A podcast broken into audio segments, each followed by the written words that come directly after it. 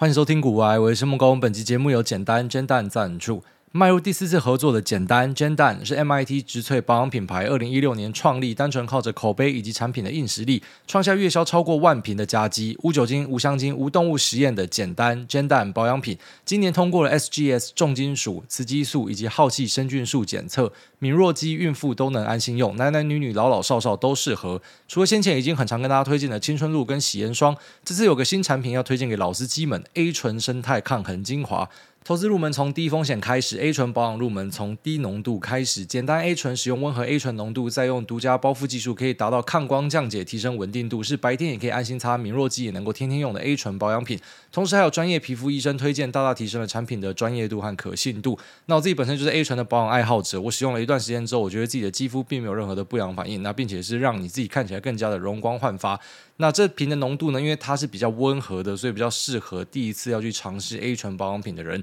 你可以试看看从他们家的产品入门。那当然，其他的产品也都非常好用，每天洗脸都可以搭配着使用。新朋友或者想要快速保养的，尤其男生，推荐菜鸡尝鲜组洗颜霜搭配升级版玫瑰青春露，吸收快、清爽不黏腻。那最后再使用 A 醇保湿紧致，一组就搞定。保养就是这样的简单。这个组合的 A 醇，特别是使用小毫升数，想要尝试的朋友可以无负担入手。讲究 CP 值，可以参考。保养老司机升级版青春露搭配保湿修护精华及高效复活精粹，三个保养步骤，保水保湿锁水一组搞定。尤其是要换季的保湿非常的重要，用完隔天起床皮肤依旧透亮 Q 弹。简单在七月西门成品开了专柜，有兴趣的朋友可以先到柜上去体验看看。在十月十八号到十月二十七号期间，全品项八五折起，下单就免运。登入会员结账输入折扣码 G O O A Y E 五零，满千再折五十。更多优惠资讯，请参阅资讯栏的链接，在这边提供给所有有需要的朋友们。好，那节目开头先跟大家分享一个好消息，就是上一集所提到的那一只收容所狗狗梅亚呢，已经找到家了。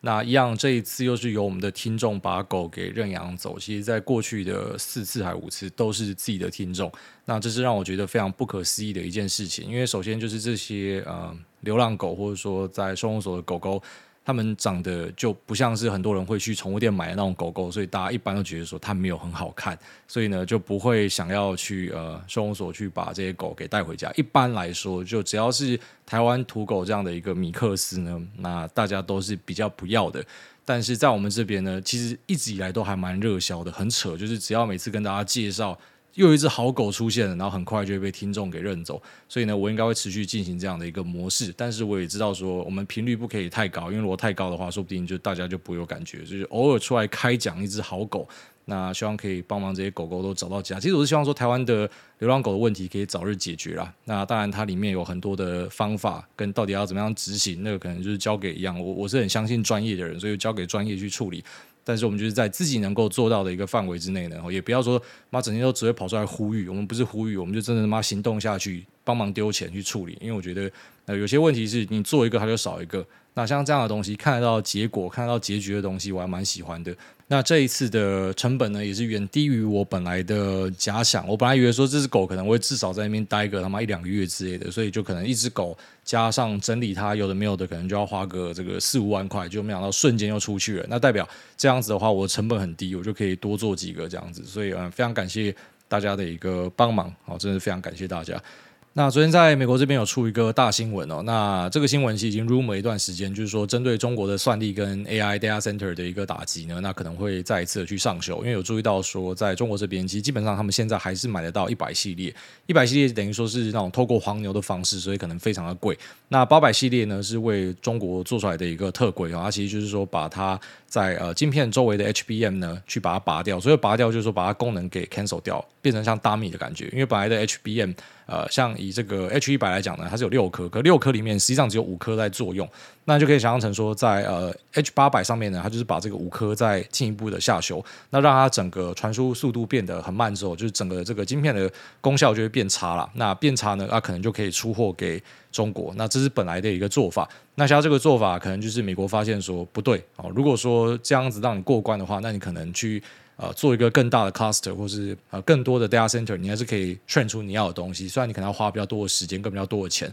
那可能是因为这样的一个基底，所以再一次的去啊、呃、加强了对中国的一个封锁。那这一次的封锁呢，我个人是觉得非常严重的。所以像昨天美股突然间的这个 V 转上去，这是属于我比较看不懂的场面了。就昨天我已经做好心理准备，可能要被杀到烂掉，但昨天竟然就直接 V 上去，这是看不懂的。但对我来讲，就是之后假设出现一个心态上。准备要测前低的话，我会直接绕干了，就是我不会赌说这个前低是支撑得住啊，我觉得他妈要开始减码，那这是我认为这个事情就是有可能会这样的一个严重。那当然这个判断呢，都可能会有错误，或是可能会有 miss，不过就是我们自己都有一个底。那知道说到底该怎么样做比较好，所以其实长期听节目就会知道说，我还是以这个基本面作为一个核心。那接着我会去尊重一些形态或者说技术面的什么大黑 K 之类的，因为对我来说那个是成交的一个结果。哦，所以大家怎么样去处理这个讯息也是非常的重要。但像昨天我就是属于呃看不懂，就是我认为应该是要杀一下，但是昨天就直接 V 回去了。那接下来呢，我是觉得说呃，除非我们有看到一个契机出来，不然我不会呃很简单就把它变成说哦，这可能是一个利空出尽。那当然，它可能是利空出尽啊，只是我认为利空出尽应该是不会发生的这么早。那特别是现在以色列这边又有一些状况，那可能这个情势会往不好的方向去演进，这都是有几率的。那根据达里欧的说法呢，现在演变成为全世界热战的几率已经上升到五十。哦，其实大家也都是这样慢慢修正，因为呃，当你有很多新的事证出来之后，你可能就会去改变你的一个看法，就会稍微去调整一下。那所以我会认为说，就现在外面呃这么多。特别奇怪的事情在飞来飞去，所以呃，我是不太认为说这个地方就可以利空出尽啊，所以我会站在一个比较保守的角度。那包含说像是最基本的去杠杆，然后或者是呃稍微的增加一点现金的水位，这是我会去处理的一个做法。好，所以我现在可能会觉得要稍微注意一下，因为这个禁令其实真的蛮大条的。那昨天我第一时间把数字算出来之后呢，我就看不懂说为什么可以 V 上去。那现在开始有看到一些中国的券商，他们也把呃这些数字给统计出来了。那验证就是我自己的算法是没有问题的，所以代表说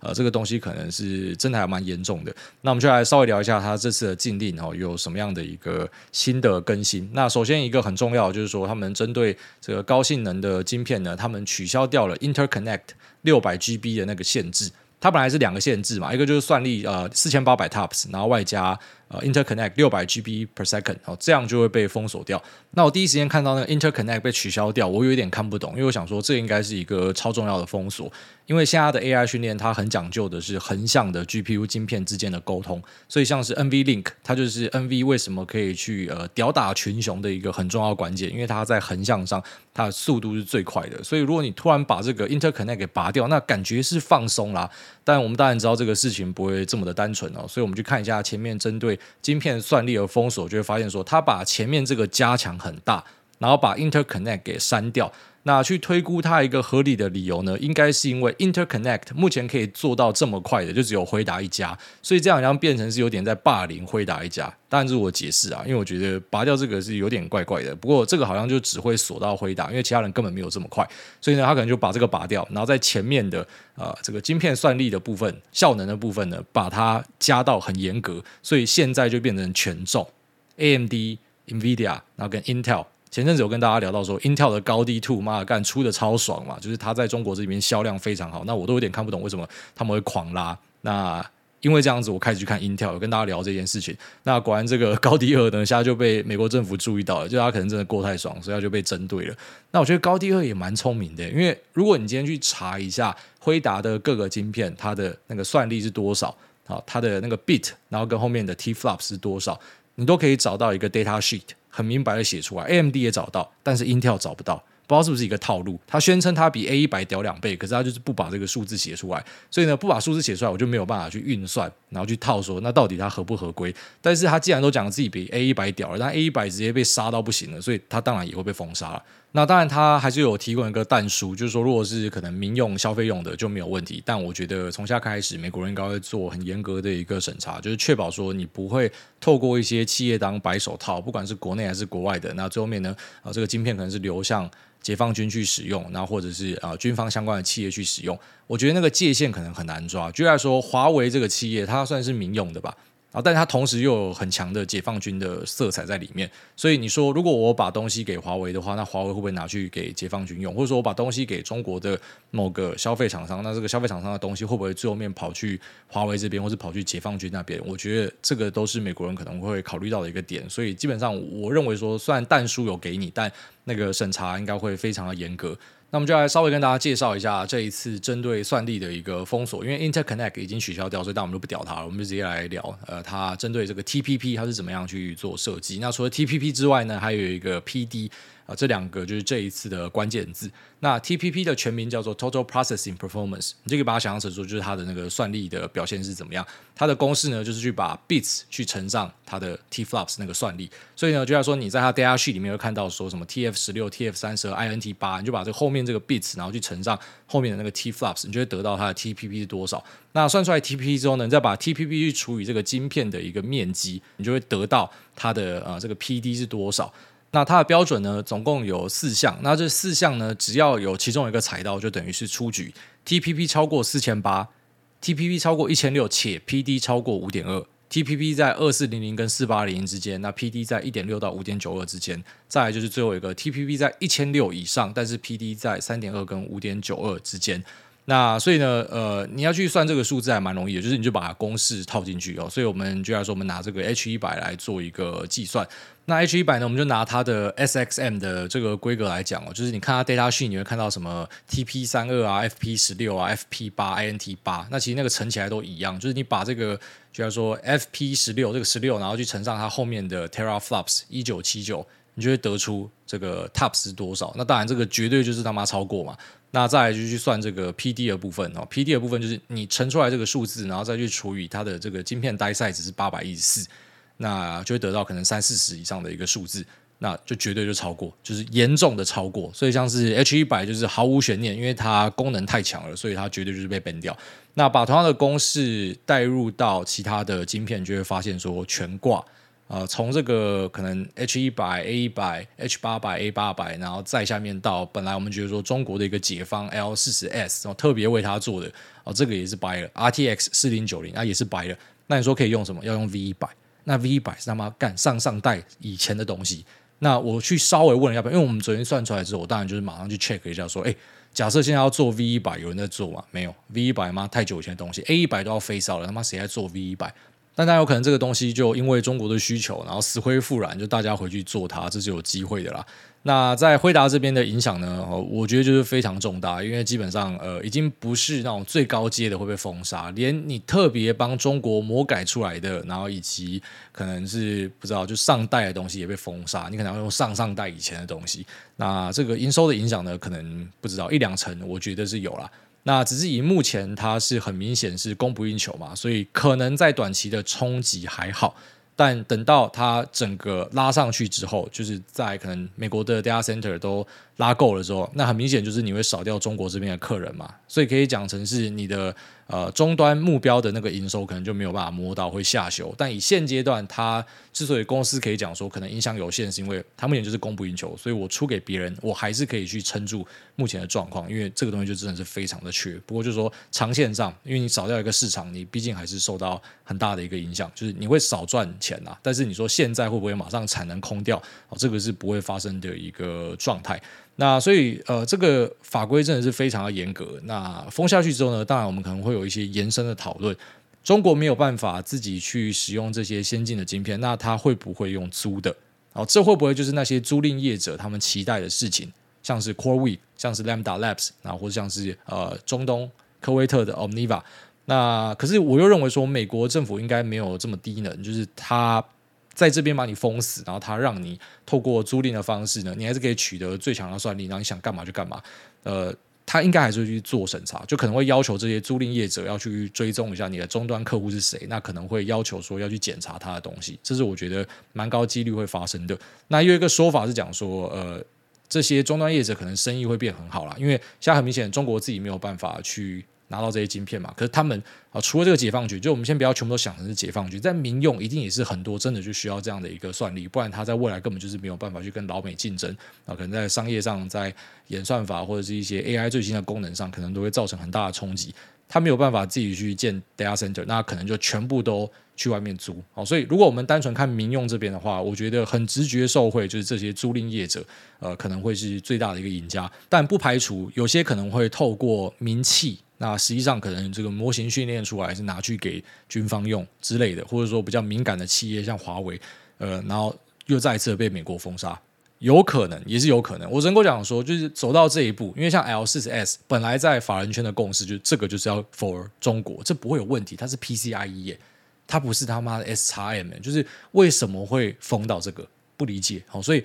我我觉得就是美国现在也是很难以预期啊，就他们对中国的这个制裁呢，已经到一个呃很严重的地步，而且现在就是一个两党共识，那这个共识是越来越明显了，所以我是觉得说不要去挑战美国政府的一个底线啊，所以我会尽可能的把剧本都想到比较坏的，所以用最保守的方式去估价，然后就算你要抄底，也不要抄太快的意思啊，那没抄到怎么办？就算了。但是还是要相信自己的判断，就是觉得这个东西影响可能会是蛮大的，所以呃，可能就要保守一点，就像说你本来要丢一百趴，就变成就丢五十趴就好，就是类似这样去做一个比较保守，让自己空间比较多的一个呃盘算会比较好一点。对我来讲是这样，因为我觉得呃这个禁令是超出大家的想象，然后他做到这样的一个程度呢，基本上等于是赶尽杀绝。那漏网之鱼呢，也全部都一次性的封阻掉了。所以接下来中国要再去钻洞的话，非常的困难，因为针对一些海外的国家跟企业，他们现在列出一个清单。这个清单就是说，他怀疑你可能会转给中国，所以他针对这些国家跟企业呢，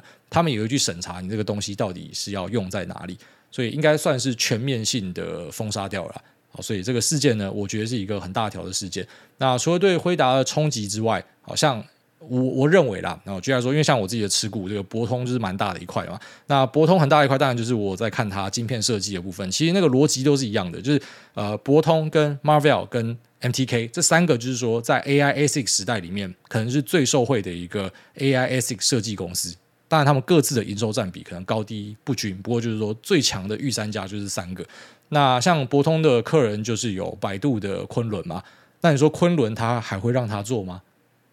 所以会不会博通也跟着受害？就是他除了把所有的这种 merchant 通用型的 GPU 给封掉，他会不会也把 ASIC 封掉？他知道说你这个东西，那干你最后面还是拿去 data center 弄啊。虽然你是呃所谓的 ASIC，你不是通用的 GPU，但你也可能这个东西流去解放军，那它还是可以成为一个啊、算力的来源啊。所以有没有可能把这里封掉？我觉得是有机会啊。所以就连嘛，我手上那些 A C 股，我觉得都要很小心。就它不是这么简单，可能你看到辉达被打击，你就很快想说，那谁会受惠？他们也会受惠，不一定。就搞不好他下一步就打这个。我真的不知道他妈美国政府会怎么样做啊。所以对我来讲，就是说，呃，至少今年我们看到一个很棒的 AI 涨势。不管是可能博通啊，或者可能像是 Marvell 还好，Marvel 后来有跌回去。啊，像辉达哦，他们就是有有很强的一个表现。但现在我我个人会站在比较守成的阶段啦，就不会觉得呃这边可能还可以再继续的往上去赌，反而是你要摔得够深，我才会想要出手啊。好，现在我会变这样子，因为我真的觉得这个影响是可能会蔓延出去的。那呃，除了这个博通之外，当然 MTK 或是 Marvell，如果说他们做的东西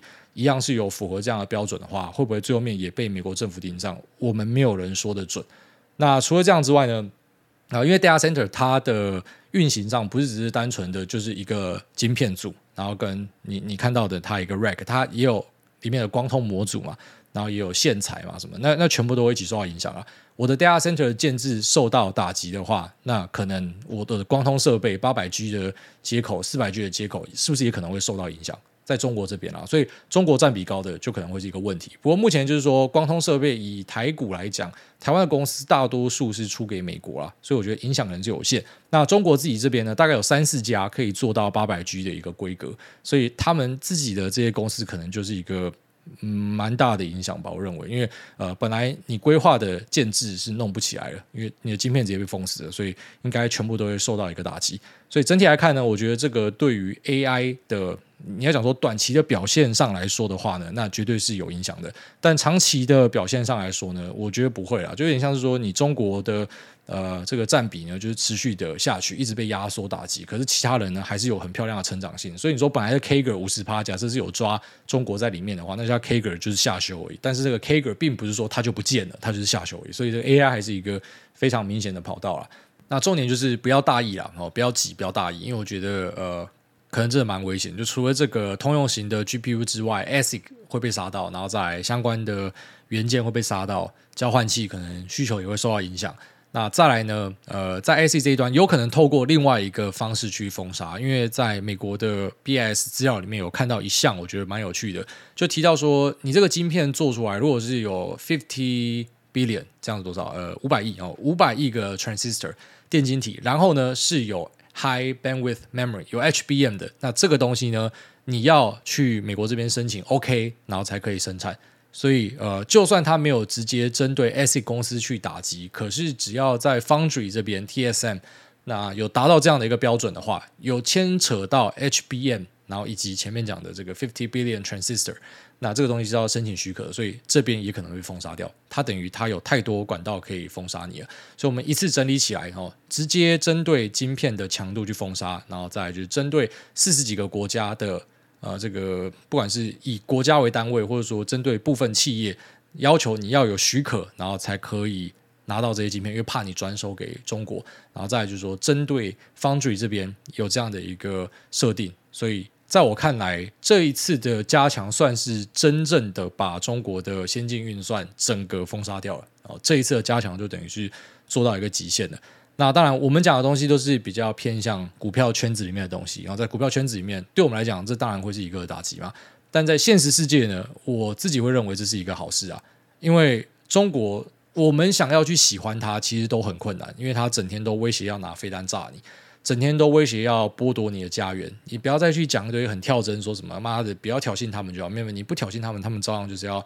教训你，要修理你啊。好，所以除非你非常喜欢他们的体制，你希望被统一的，那太平洋没有加盖哦，你可能你不知过去之类的，那不然他就是要你的东西啊。所以，嗯，这样的一个对手，然后以及我们国军的假想敌。他受到这样的一个打击，其实对我们来讲，我认为是反而大家会相对更加的安全。哦如果说他拿到这些东西的话，可能后续的影响会是蛮大的。所以呢，我们股票圈的人士呢，哦，就是把自己的。软蛋捏好，就是 AI，毕竟也就是真的涨非常多嘛。那呃，这次可能会因为这样的一个冲击，说不定会有很大的下修。那就是捏好，然后假设你真的相信这个题材是 OK 的话，后面还会有机会。那就算中国真的是全面被掐爆的话，也不要觉得说这可能是一个世界末日。就可能你刚进市场的会这样觉得，哎，靠北，中国市场这么大，这样不就完了？这个其实在五年前哦，就是在贸易战的时候有演过一次。当时其实我们也是觉得外面是腥风血雨，感觉看不太到希望或什么的啊。如果你去找当时的报道，你会发现超多人在那边吹说干完蛋了，要死了。那结果后来真的是呃，surprise motherfucker，突然间哎转单到台湾哦，就中国掰了嘛，那我们东西都转给台湾，那开始大量的去找台湾人下单，所以台湾就迎来一个。类似那种黄金盛世啊，你也注意到我们的加权指数跟中国的指数比就强非常多，那也比韩国强非常多，所以台湾在过去的几年那个表现是真的非常不错啊。那只是这一次可不可以一样在这个呃绝境处呢？然后逢生，柳暗花明又一村，这是我们要观察的一个重点。可是我个人的习惯是，我不喜欢当预言家啊，因为我的工作成分就是我要去处理这些讯息，我要去做投资跟交易，所以。预言对我来讲没有太多好处。很多时候，假设你想要去证明你是对的，然后一直去凹单哦，你明明就是看到它狂跌，你抄抄抄抄抄，想要证明你是对的，对，可能你成功的话很爽，可是大多数的时间，可能我我觉得这个市场的共识有时候是很变态的。就市场交易出来的价格，你在公开市场看到价格，这个是等于大家拿钱投票投出来的。所以，当今天有一个东西啊，即便你真的非常喜欢，然后它基本面发展也真的是像你想的那样。可是呢，他可能就是一直都躺在地板上，因为大家就是不去投票做多它。像是可能很多人讲的什么价值股复辟嘛，讲了他妈十几年，那都没有看到所谓的全面性的价值股一起往上拉升，反而都是科技股在过去几年真的很强。然后到现在大家都还是在讲说价值股复辟，价值股会不会有朝一日复辟，我们没有人知道。可是假设你为了要证明你是对的，你从头到尾都蹲在价值股里面，你可能就错过呃，就是可能这几年来的科技股。但好像也不一定是一个坏事，因为像巴菲特他错过，他好像也还好。不过呢，他买了一个 Apple，因为有这个 Apple 呢，所以他那个绩效就可能差很多，因为他呃重仓在 Apple 上面。所以我只能够说，就是每个人自己去做出自己的选择，然后去承担他的后果啦。那我们能够做的呢，像我自己，我不会想要去证明我是对的，我不会想要去呃去立太多的 flag。我就是针对我看到的东西去做一个判断，那这些判断其实大多数是给我自己听的，像我会觉得我在自言自语。那如果你听到非常有帮助的话呢，那对我来讲是一个很大的肯定。那其实我最希望的是，呃，如果说我可能讲的有不全面的地方，或是有需要加强的，然后你们来跟我讲，其实这真的是我受惠最大的地方啊。所以还是要回归到开头，就是我对我们的听众其实是非常的感谢。所以像有一段时间我可能做节目，有时候会心情不平衡，像可能在二零二二就是那种。盘就不好了，然后又一堆那种有的没有的会一直问说：“哎，你那个要停损，那么停损，你就真的会受他们影响。”可是，就是你不能够忘记说，可能好的面向还是很多的，就是认识了更多的朋友，然后跟大家交流，有时候可以创造一些价值，为大家带来一些帮助，那甚至是可以回到自己身上，这才是我要关注的啦。所以我觉得我可能这个近期呃，觉得自己越过越快活，越来越自在，就是慢慢想透这件事情。因为有时候我们就是。我觉得人就是这样，你会一直去专注在一些不如意的东西上面，然后你就忘记，你可能九十趴的时间是还 OK，是如意，是顺利的。那么至少你有手有脚嘛，你都好好的嘛，家人都健在嘛，可能就一直去钻一些东西，然后你就搞到不知道现在就忧郁啊或啥小的。所以我算是有成功跳脱，然后没有真的进到那样的一个循环里面，但是就是差一点，almost。那现在就是比较健康一点了，好，所以呃，因为现在时局又开始进入一个比较复杂的阶段，好，所以可能就要说像老听众就知道说，哎。我们有时候就会进入这样的一个阶段，就是我我整个人会变得感觉比较比较防守性一点，然后想说，干，我觉得这个地方怪怪的。那现在就是那样的一个阶段，就我真的觉得怪怪，有点看不懂。哦，但还是尽可能的在可能每周两集的节目，如果说有什么最新的东西，我新的想法，就第一时间跟大家分享。好，这是我能够做到的基本。好，那这节目来讲，这边我们家 Q 的部分。第一位沙小电台，他说十七号我生日，恭请主委祝贺。主委您好，十七号小弟生日，小弟有个小小的请求，可否请主委稍微描述一下您梦到的 Lisa 讲过的那些政治不正确的笑话？那另外小弟自己前阵子有忧郁倾向，于是听了咨商师的话，录了 Podcast 才发现主委真的是很屌，可以把自己的生活都讲得这么有趣，我讲出来回听都想要杀了自己。那最后，我想要跟那些 anti 生日仔说，呃，我很抱歉，我真的没有朋友。好了，那先祝你十七岁生日快乐！这个沙小电台也是老面孔啊。其实我们的听众二十岁以下真的是很少哦，在后台看那个占比极少，所以有这样的年轻人会听我们的节目，我觉得还蛮不错的。那也希望你这个一切平安。那再讲说什么？我太太讲的政治不正确的笑话，就是他比较没有在差小说，他讲的一些东西可能会冒犯到一些人，他就是讲他的想法，他就直接跟你讲。哦，所以呢，他有时候可能就会讲说，我在做的一些事情呢，是因为我是那种 fucking 苗栗农夫，我是苗栗来的，我是在这个什么农田的环境长大。Your father ride a cow，你你爸他妈是骑牛仔，哎，我爸以前真的是骑牛的，他要去赶牛的。好，所以呢，你的想法才会是这样子，然后或是他就会直接跟我讲说，你知道为什么你？妈的，你这蛤蜊，你不要把它放到盘子里面。为什么你会把它放到桌上？我说看我垫一个纸巾，他说没有人这样子，你给我放到盘子里面，你就是他妈苗栗来的人才会做这种东西。那当然我是讲说，就是他针对我是这样子嘛。那当然他针对其他人，他也会有他的观察，就是他会把一些，因为你知道我们现在都会尽可能去避开人家的身份啊、出生地啊，然后或者说他对自我的认同啊。你就知道说，对你不一定认同，可是你不要拿出来讲人家，因为这个在现在的社会是好像不被接受。但是他没有在差小的，他私下就会跟我讲，然后他他讲了就觉得很好笑，然后他也呃很欢迎人家这样去嘴他，所以我就会这样去嘴他，就干哎，他虽然看起来是什么西班牙长大，他出生地那什么 Kishnell，妈摩尔多瓦，那也是一个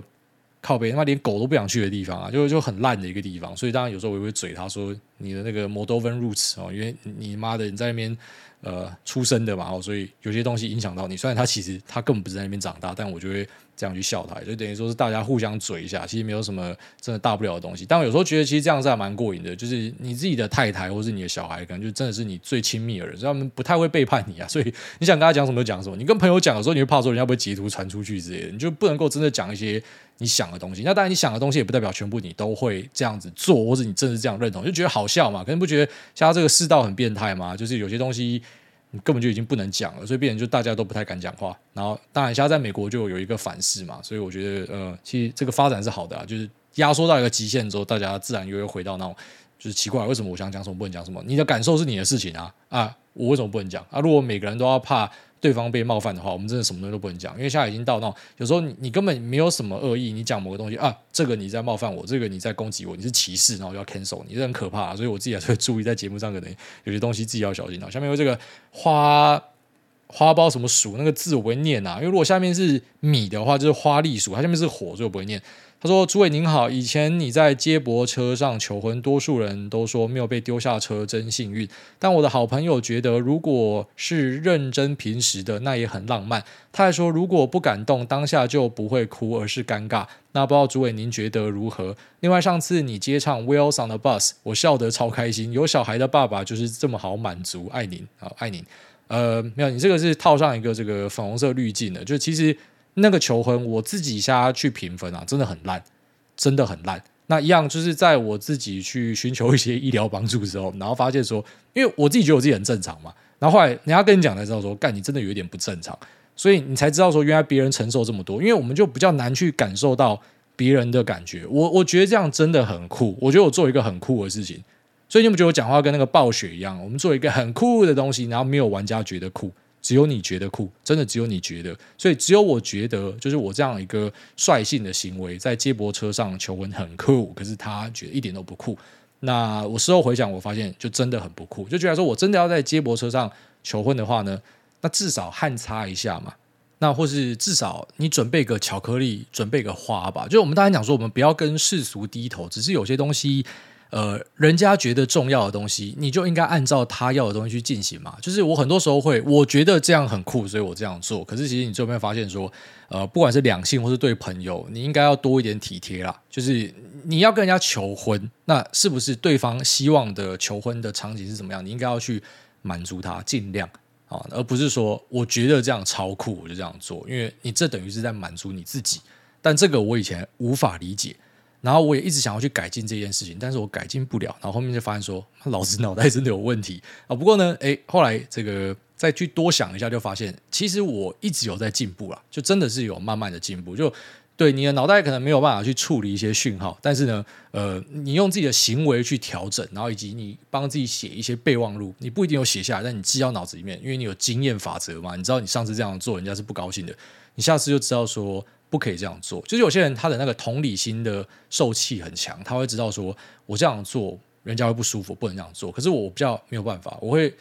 呃用经验去判断，就是哦，原来我之前这样做别人会不高兴，所以我下次不要这样做。我是比较偏向这样，所以跟我相处的人就比较辛苦，他们有时候会这个被我冒犯到，但是我是真的是有意识在改进啊。不过绝对不是像你讲的，这是一个很浪漫的事情，这一点都。他妈不浪漫，会觉得浪漫的应该是跟我同病相怜的人。然后下面这个安安是大帅哥，他说：“诸位我爱您，更爱我未来的女友。”留言测试一二四六，爱的爱您，可以请你跟我现在的暧昧对象说：“Tiffany 十月九号生日快乐。”当初回你 email 不应该这么没礼貌，对不起妈。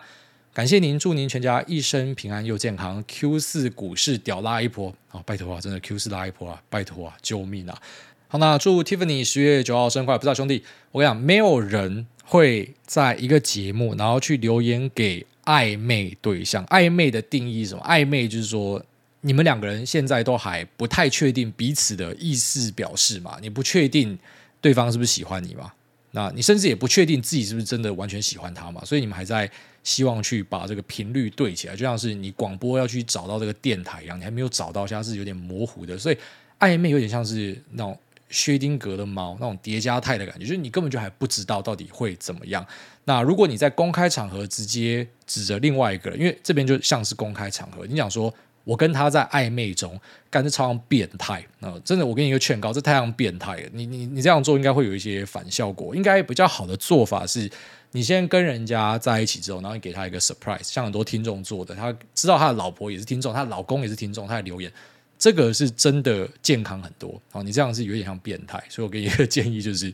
你先去跟人家确定有对到之后，你再跑到公开场合去呃讲这样的东西，不然有时候人家会被你吓到，真的。下面这个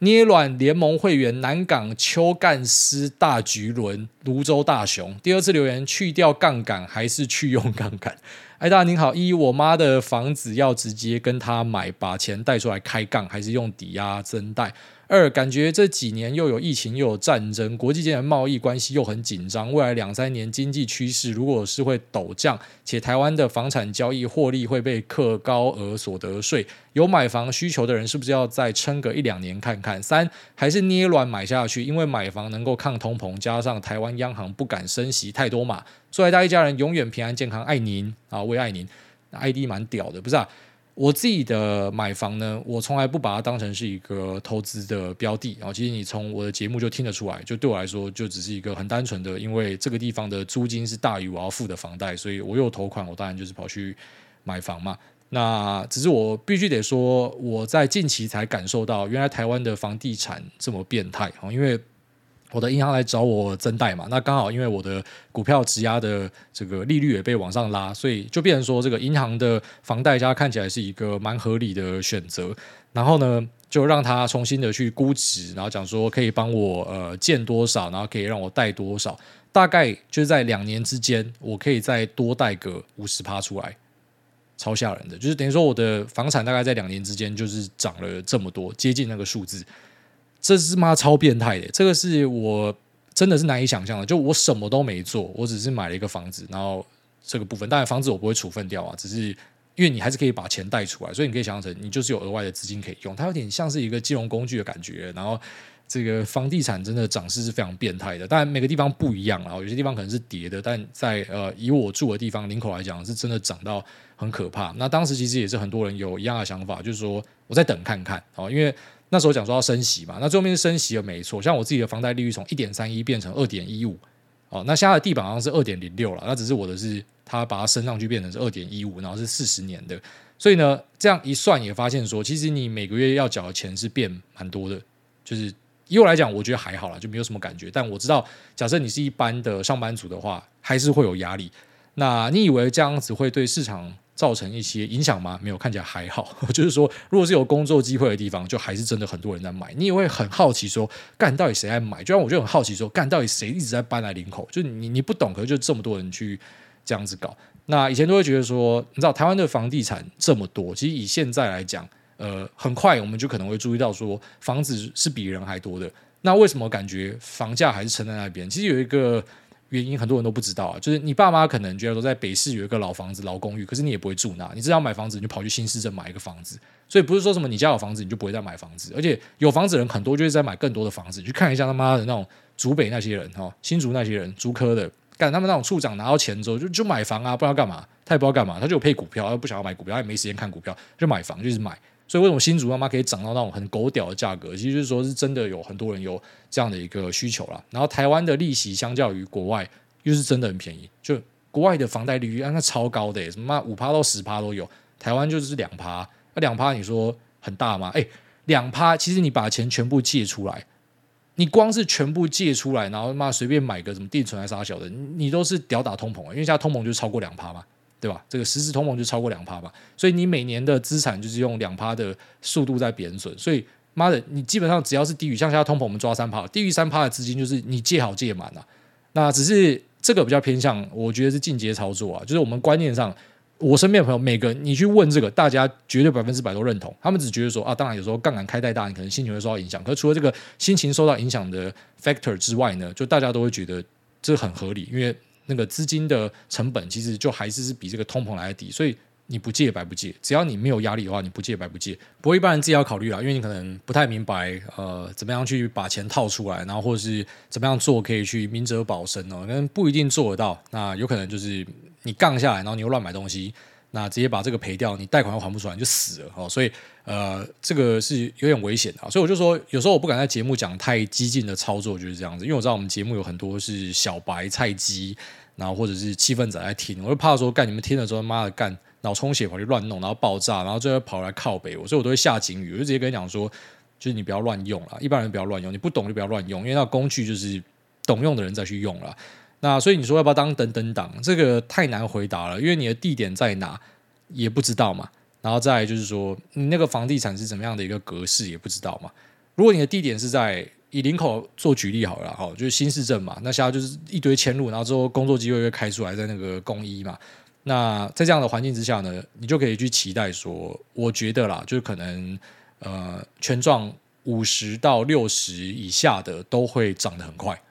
那实际上看到的状况也是这样，为什么？因为这是小家庭，他们可能比较可以负担的。那像我自己呢，我权状是破百的嘛。那破百的，老实讲就动得比较慢一点，也是有在动，但是就动得比较慢一点。因为这些人呢，可能第一个他可以负担到这个钱的，他就是直接就买新房，他不一定想要买二手的。那第二个就是呃，因为平数大，所以需求的人也是比较少的，所以他就不像可能那种小平数的，他的那个交易周转可以快很多，所以他上去的价格可能也比较慢一点。那都是有各种这个背景因素在背后啦，所以你的东西是多大，然后地点是在哪，都会受到影响。但一般他们去看房地产，都会以呃，就是这个东西会有人接盘的为主。假设说你要把它当成是一个投资的角度，因为你会在意说，像你讲嘛，就是你不想要买贵嘛，你就把它当一个投资啊，其实就是把它当一个投资，那你当然就是可能要去多做一点比较。但我分享我自己啊，我就是单纯的，因为我付租金是比我付房贷，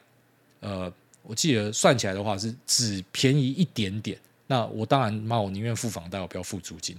所以是这样子啊，所以这个每个人考虑的角度都不太一样了，这个我没有办法去帮你做决定。下面这个二十六岁归零过三次，他讲说第七次留言测试有两个问题要请教，先祝来大一切顺心，爱您，爱您。他说一，我是不是买指数就好？毕业到现在赔了一百三十多万，之前不懂投资都梭哈，但是都归零了。那四五年前有买虚拟货币，开发中的新币挂号卷款跑了。乌俄战争前买俄罗斯三倍大盘 ETF 挂号 RUSL 下市了。前年很红的 NFT 跑鞋游戏 STEPN 还上过各种破万课程，那最后加上今年亏损股市加外汇保证金的亏损一百三十多万，总资产大概十万，值得庆幸我没有负债。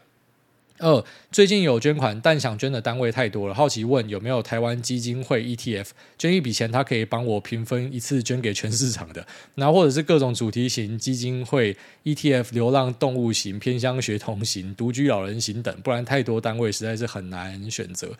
诶，我还蛮喜欢这位朋友的，他二十六岁，然后基本上可以踩到的雷他全踩了，哦，杠杆 ETF 踩了，这股票圈的东西，然后币圈的东西也踩到了。然后再就是跑去上一堆有的没有的课程啊，外汇保证金啊也也中了，就基本上二十六岁已经把人家 可能五十岁的人生会踩到的雷呢，都一次的踩过一遍了。那他竟然还可以保持乐观，然后还是有在做公益。那同时呢，他也很庆幸他没有负债。其实你的说法是对的，就是没有负债还活下来，真的是最重要的。那对，就如果说发现没有这部分的天分哦，就是投机天分的话呢，呃，老老实实的去做长线的配置投资，其实是一个不错的选项。只是以你运气差的程度，我不知道什么，我就觉得说你去买一些指数，因为搞不好觉得说你买指数你就跑去买，呃。可能美国指数啊，然后或者说台湾指数啊，然后台湾指数就就走弱，然后反而是中国指数走强之类。虽然这几率很低，但是都是有可能发生的。就有些人运气差的，他就是干他买什么都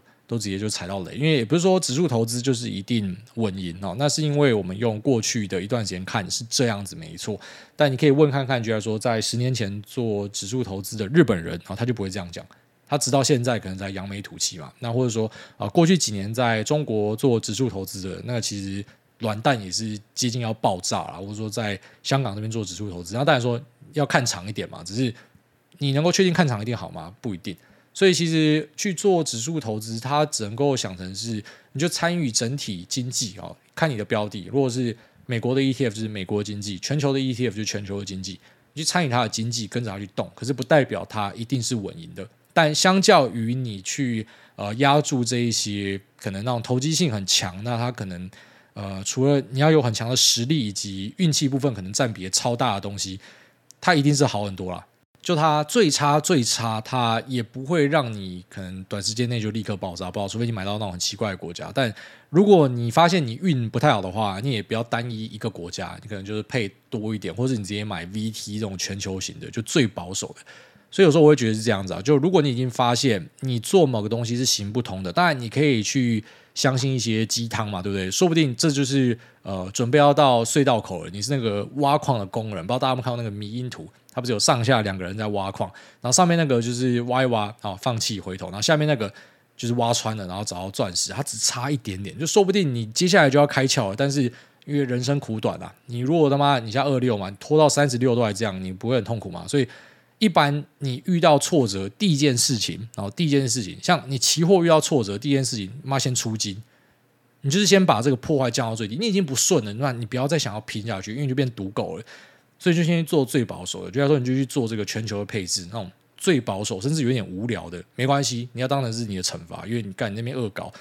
那先做啊，然后开始有信心、有想法了啊，那挪一点东西出来做别的，我会觉得比较好，就是先踩稳啊。很多人就是说他已经在滑倒了，然后他那边乱抓东西、乱踢，然后最后面就就真的就溺水，就一路下水饺，这可能是。大家都不乐见的状态了，所以还是祝你顺利。然后建议你从最保守开始看，所以就要说直接去看那个 VT 哦，那个是超级保守的东西啊。下面这个呃 Mickey Kimo 他说好奇的气氛在，感谢主委精彩分享，五星跟膝盖奉上。主委上一集最后的迟疑，突然让我回听好几遍留言，那突然觉得跟不上主委的思路，所以才会打妹仔别哭吗？那我从麦克风装反听到现在，感谢诸位醍醐灌顶的观念跟一针见血的回复留言，尤其是财富自由的澄清，让我可以运用在国中的教学中，并且跟师大郑昌老师把复杂的宏观金融教育转化到国中的现场，从历史事件对股债汇物房市场的。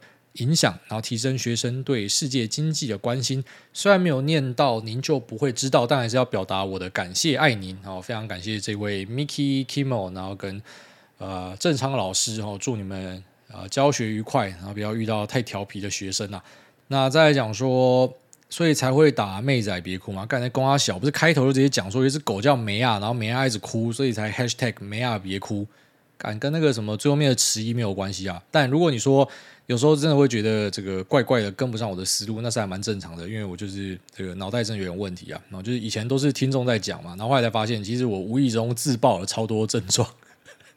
那当然我要强调，就是你听到我讲这个，你可能会觉得说啊，所以是这样，你下次需要帮助吗？是不是生病？没有没有没有，就是我后来去跟医生聊一聊之后，我才更了解自己，然后完全就豁然开朗了。哦，原来是这样。但医生说，其实这样的一个特质呢，哦，你有这些特质呢，有长大就没事了。那我完全认同啊，所以我现在其实是没事的状态，但就是有点那种解开了你的人生谜题的感觉哦，所以有时候会觉得可能这个人讲话比较跳啊，很发散啊，或是有时候讲话突然超快啊，然后以及可能对人家讲话，你讲一针见血好像是好的嘛，但是像上一集人家就讲说嘴贱嘛，就是就直就太直接，就一般人应该有一点呃社会磨练就比较不会这样，可是我很难，所以我会去试着去训练自己，呃，要注意。要注意这样的，不要冒犯到别人。我会会去这样教育自己，但就是会有那样的一些表现呐。所以呃，不用太试着要去了解我讲的东西到底怎么样，反正就是有被娱乐到，有有受惠就好。然后下面这个 Taco Cat 打太长了啦，但它是一个 cat，我们就念一下。他说：“挨大午安，挨大你好。”我现在对于社会关系，像是群众面前讲话，或者是乐色化的人际网络，常不太能够拿捏分寸，总感觉不自在。可能是曾经被排挤和群体霸凌的经验所影响，对于群众特别没有安全感。以前我们国中是乡下的学校，有一堆八加九，同学们的价值观都很偏差。一次好像是帮霸凌者发声，因此惹到猴子们，从此被各种排挤和报复。本来看起来要好的朋友，背地里对我各种霸凌，像是谣言我。有师生恋，偷偷丢我的东西等等的，久而久之，我渐渐不知道该怎么样和人群相处，也不确定我认为的真理是大家都觉得的吗？一对一讲话可以透过对方的表情、眼神、感觉来判断，但群体真的就像是迷雾一样，很怕一个讲错话或是做错什么事情就遭众人白眼或排挤。哎，大你有什么建议吗？好，去看精神科医师，真的。下面有这个鹿港韭菜王，他说。乌俄战争前进入市场的 PM，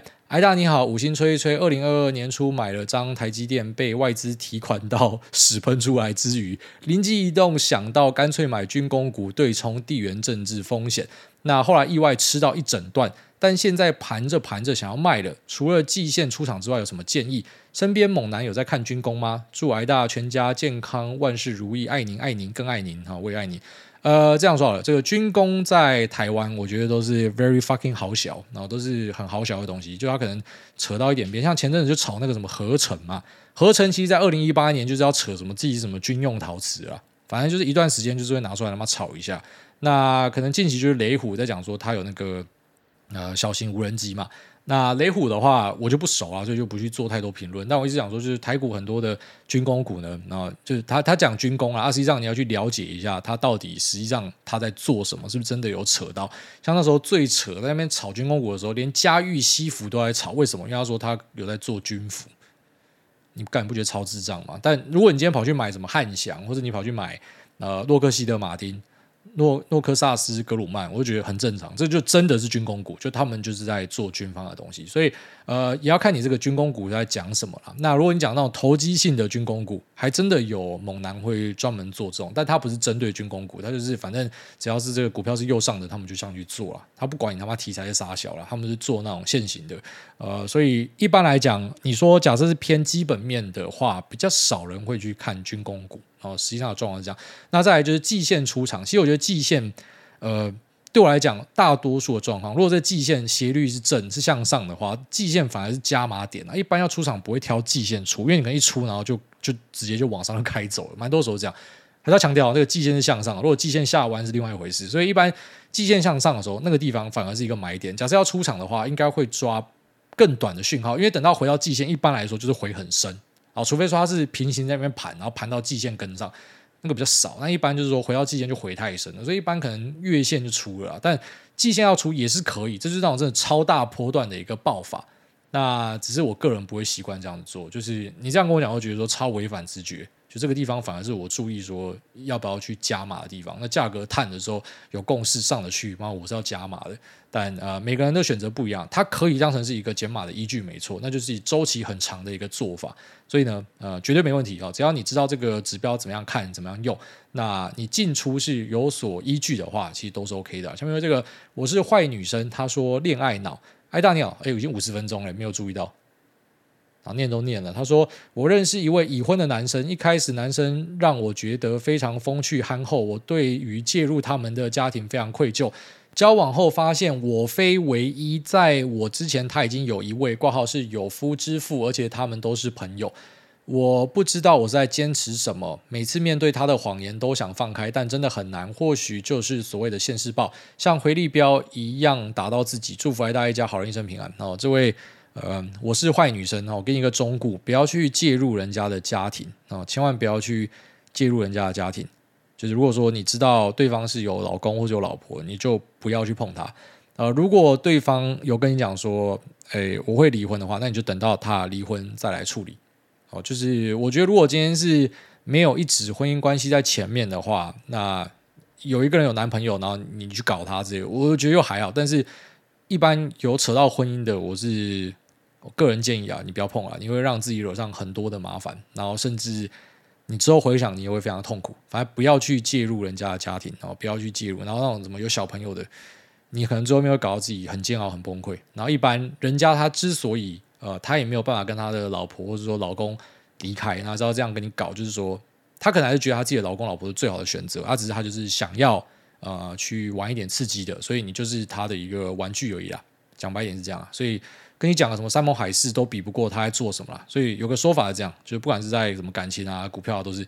一个人讲再多，你直接看他动作是什么哦，就看动作是什么，那个是远大于他讲什么，